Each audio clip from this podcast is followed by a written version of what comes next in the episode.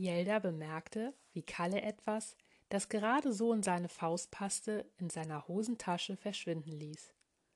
Sobald sie mit dem Einräumen der Einkäufe fertig sein werden, würde sie ihn darauf ansprechen. Hatte Kalle tatsächlich den geheimnisvollen Drachenstein gefunden? Und würde dieser helfen, die Heimlichdrachen sichtbar zu machen?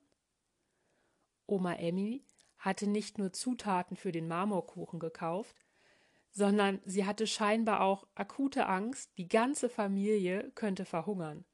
Zumindest konnte man dies anhand der Menge von Einkaufstüten vermuten. Als Kalle, nicht ohne Grund, vorschlug, er könnte ja schon einmal das Eis in den Eisschrank einräumen, antwortete Oma Emmy fast ein bisschen zu schnell Nein, nein, das mache ich schnell. Und war auch schon in der Vorratskammer verschwunden. Die Tür schlug bis auf einen kleinen Spalt hinter ihr zu. Jelda und Kalle sahen sich verwundert an. Hatten sie nur den Eindruck, oder wollte Oma Emmy sie vom Eisschrank fernhalten?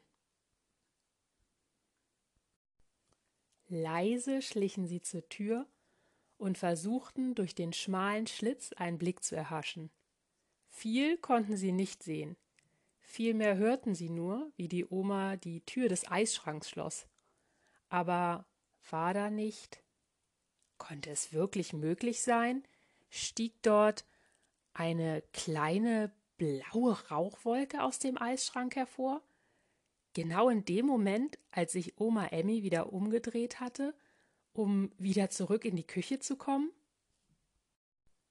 Schnell schlichen sie wieder zurück, damit Emmy keinen Verdacht schöpfen konnte. So, ihr Lieben, helft ihr mir beim Kuchenbacken? fragte die Oma, als sie wieder die Küche betrat. Viel dringender wollten die beiden heute Muster und einen Drachen zeichnen, und Jelda wollte ja auch noch Kalle nach dem Drachenstein fragen. Doch beide waren viel zu neugierig, ob nun noch etwas Merkwürdiges in der Küche vor sich gehen könnte, so dass sie sich, ohne es abzusprechen, einig waren, dass sie zunächst einmal bleiben würden. Gemeinsam mit der Oma rührten sie den Teig für den Kuchen an. Oma Emmy las alle Arbeitsschritte vor und abwechselnd führten die beiden Geschwister diese aus. Als der Kuchen schließlich im Ofen war und backen musste, zogen die beiden sich aber erst einmal in ihr Zimmer zurück. Jelda musste Kalle gar nicht nach dem Drachenstein fragen. Kaum hatten sie die Zimmertür hinter sich geschlossen, sprudelte es auch schon aus ihm heraus. Jelda, schau, was ich im letzten Moment noch in der Truhe gefunden habe. Hastig kramte er in seiner Hosentasche und zog einen zunächst unscheinbaren Stein aus seiner Tasche. Hm, meinst du, das ist der Drachenstein? Ich habe ihn mir irgendwie anders vorgestellt, sagte Jelda fast etwas enttäuscht. In diesem Moment betrachtete Kalle zum ersten Mal selbst den bräunlichen Klumpen in seiner Handfläche. Jelda nahm ihn auf, dabei drehte sie ihn vorsichtig und staunte nicht schlecht. Oh, schau, Kalle, von dieser Seite aus betrachtet sieht er ganz anders aus. Schnell kam Kalle näher und gemeinsam betrachteten sie den Stein so unscheinbar der erste Eindruck war, desto verzaubernder war die andere Seite des Steins. Sie bestand aus hunderten kleinen, violett funkelnden Kristallen. Auf einigen Kristallen hatte sich eine merkwürdige weiße Substanz niedergelegt. Als sie den Stein vor dem Fenster in das Sonnenlicht hielten, funkelte er noch stärker, und es war, als ob das ganze Zimmer magisch glitzerte. Den beiden verschlug es die Sprache, so fasziniert waren sie. Jetzt waren sie sich sicher. Das musste der Drachenstein sein. Wir sollten ihn gut verstecken, Kalle, schlug Jelda vor. Kalle willigte sofort ein. Gemeinsam überlegten sie, welcher Ort wohl am geeignetsten sein könnte. Spontan dachte er an die Schublade unter dem Bett, doch von dort waren ja bereits ihre Zauberblätter auf unerklärliche Weise verschwunden und zwar mitten in der Nacht, als sie in dem Bett darüber geschlafen hatten. Die Zauberblätter waren zwar am nächsten Tag unbeschadet wieder in der Truhe aufgetaucht, doch, und in diesem Punkt waren sie sich sofort einig, noch einmal wollten sie dieses Risiko eben nicht eingehen. Schließlich einigten sie sich auf folgenden Plan. Kalle würde den Stein, wie zuvor, den ganzen Tag über in seiner Hosentasche verwahren.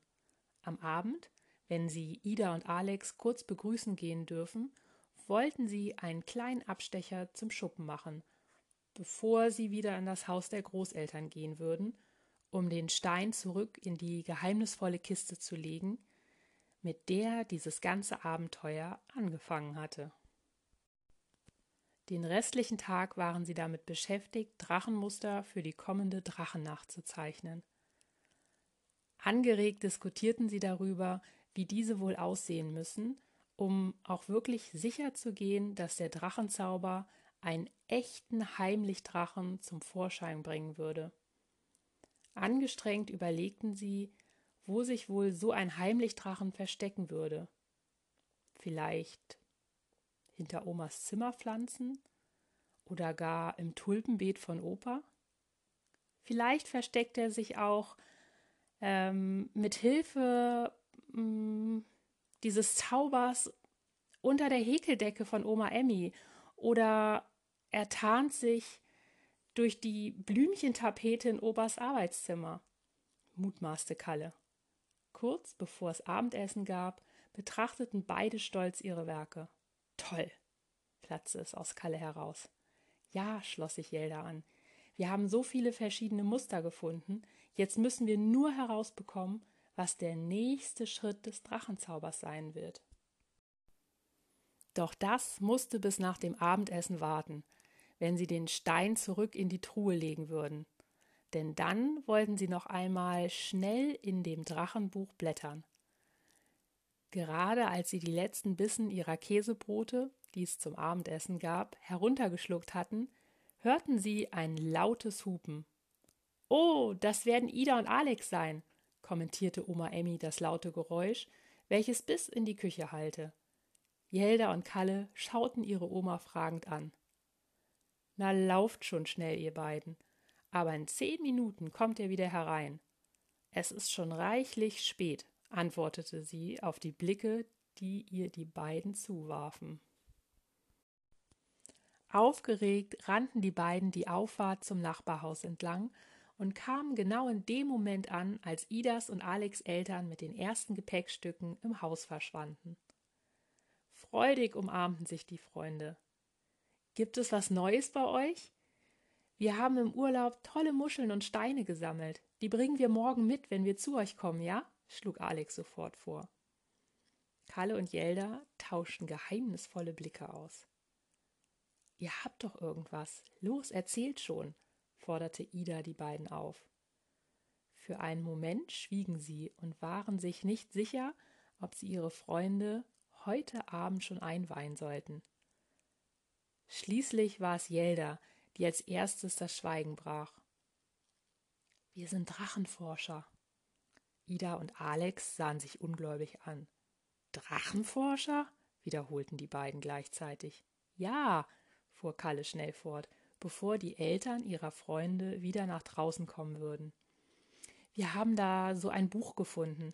Es gibt Heimlichdrachen und einen Zauber, mit dessen Hilfe man sie sichtbar machen kann. Wir haben schon Strukturen mit dem Zauberpapier gesammelt und aus diesen ganz viele Muster erstellt. Es gibt auch einen Drachenstein. Kalle holte den Stein aus seiner Tasche, aber nur so weit, dass die beiden einen kleinen Teil des Steins erblicken konnten und ließ ihn sofort wieder verschwinden.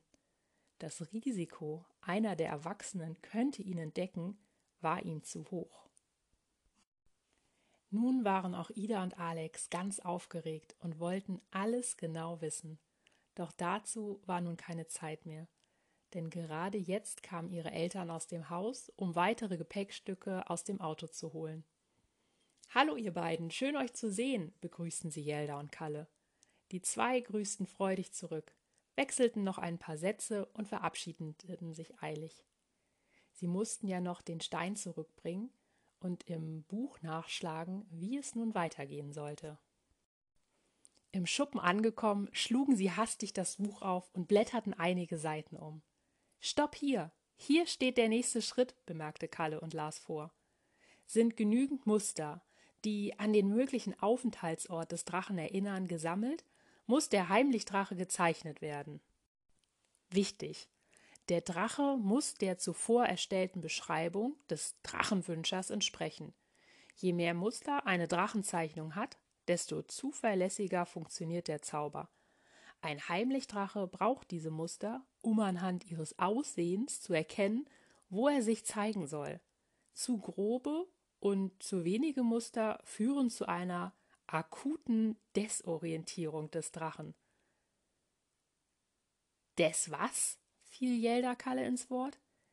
Desorientierung, wiederholte Kalle. Das bedeutet, sie wissen nicht, wo sie sind und sie würden umherirren und sich vermutlich nicht zeigen. Ich lese mal weiter. Kalle, Jelda, wo bleibt ihr denn? Hörten sie Oma Emmy rufen. Schnell noch diesen Absatz, drängte Jelda. Ein desorientierter Drache kann sich nicht zeigen, da seine magische Zauberenergie zu schwach sein wird. Kalle, Jelda, kommt jetzt! Schnell schlugen sie das Buch zu, verschlossen den Schuppen und rannten ins Haus. Ihr habt gehört, die Heimlichdrachen Teil 4. Wie es weitergeht, erfahrt ihr beim nächsten Mal. Natürlich könnt auch ihr euch inzwischen wie die vier Freunde auf die Spuren der Heimlichdrachen begeben. Wie das geht, erfahrt ihr auf heimlichdrachen.blogspot.com.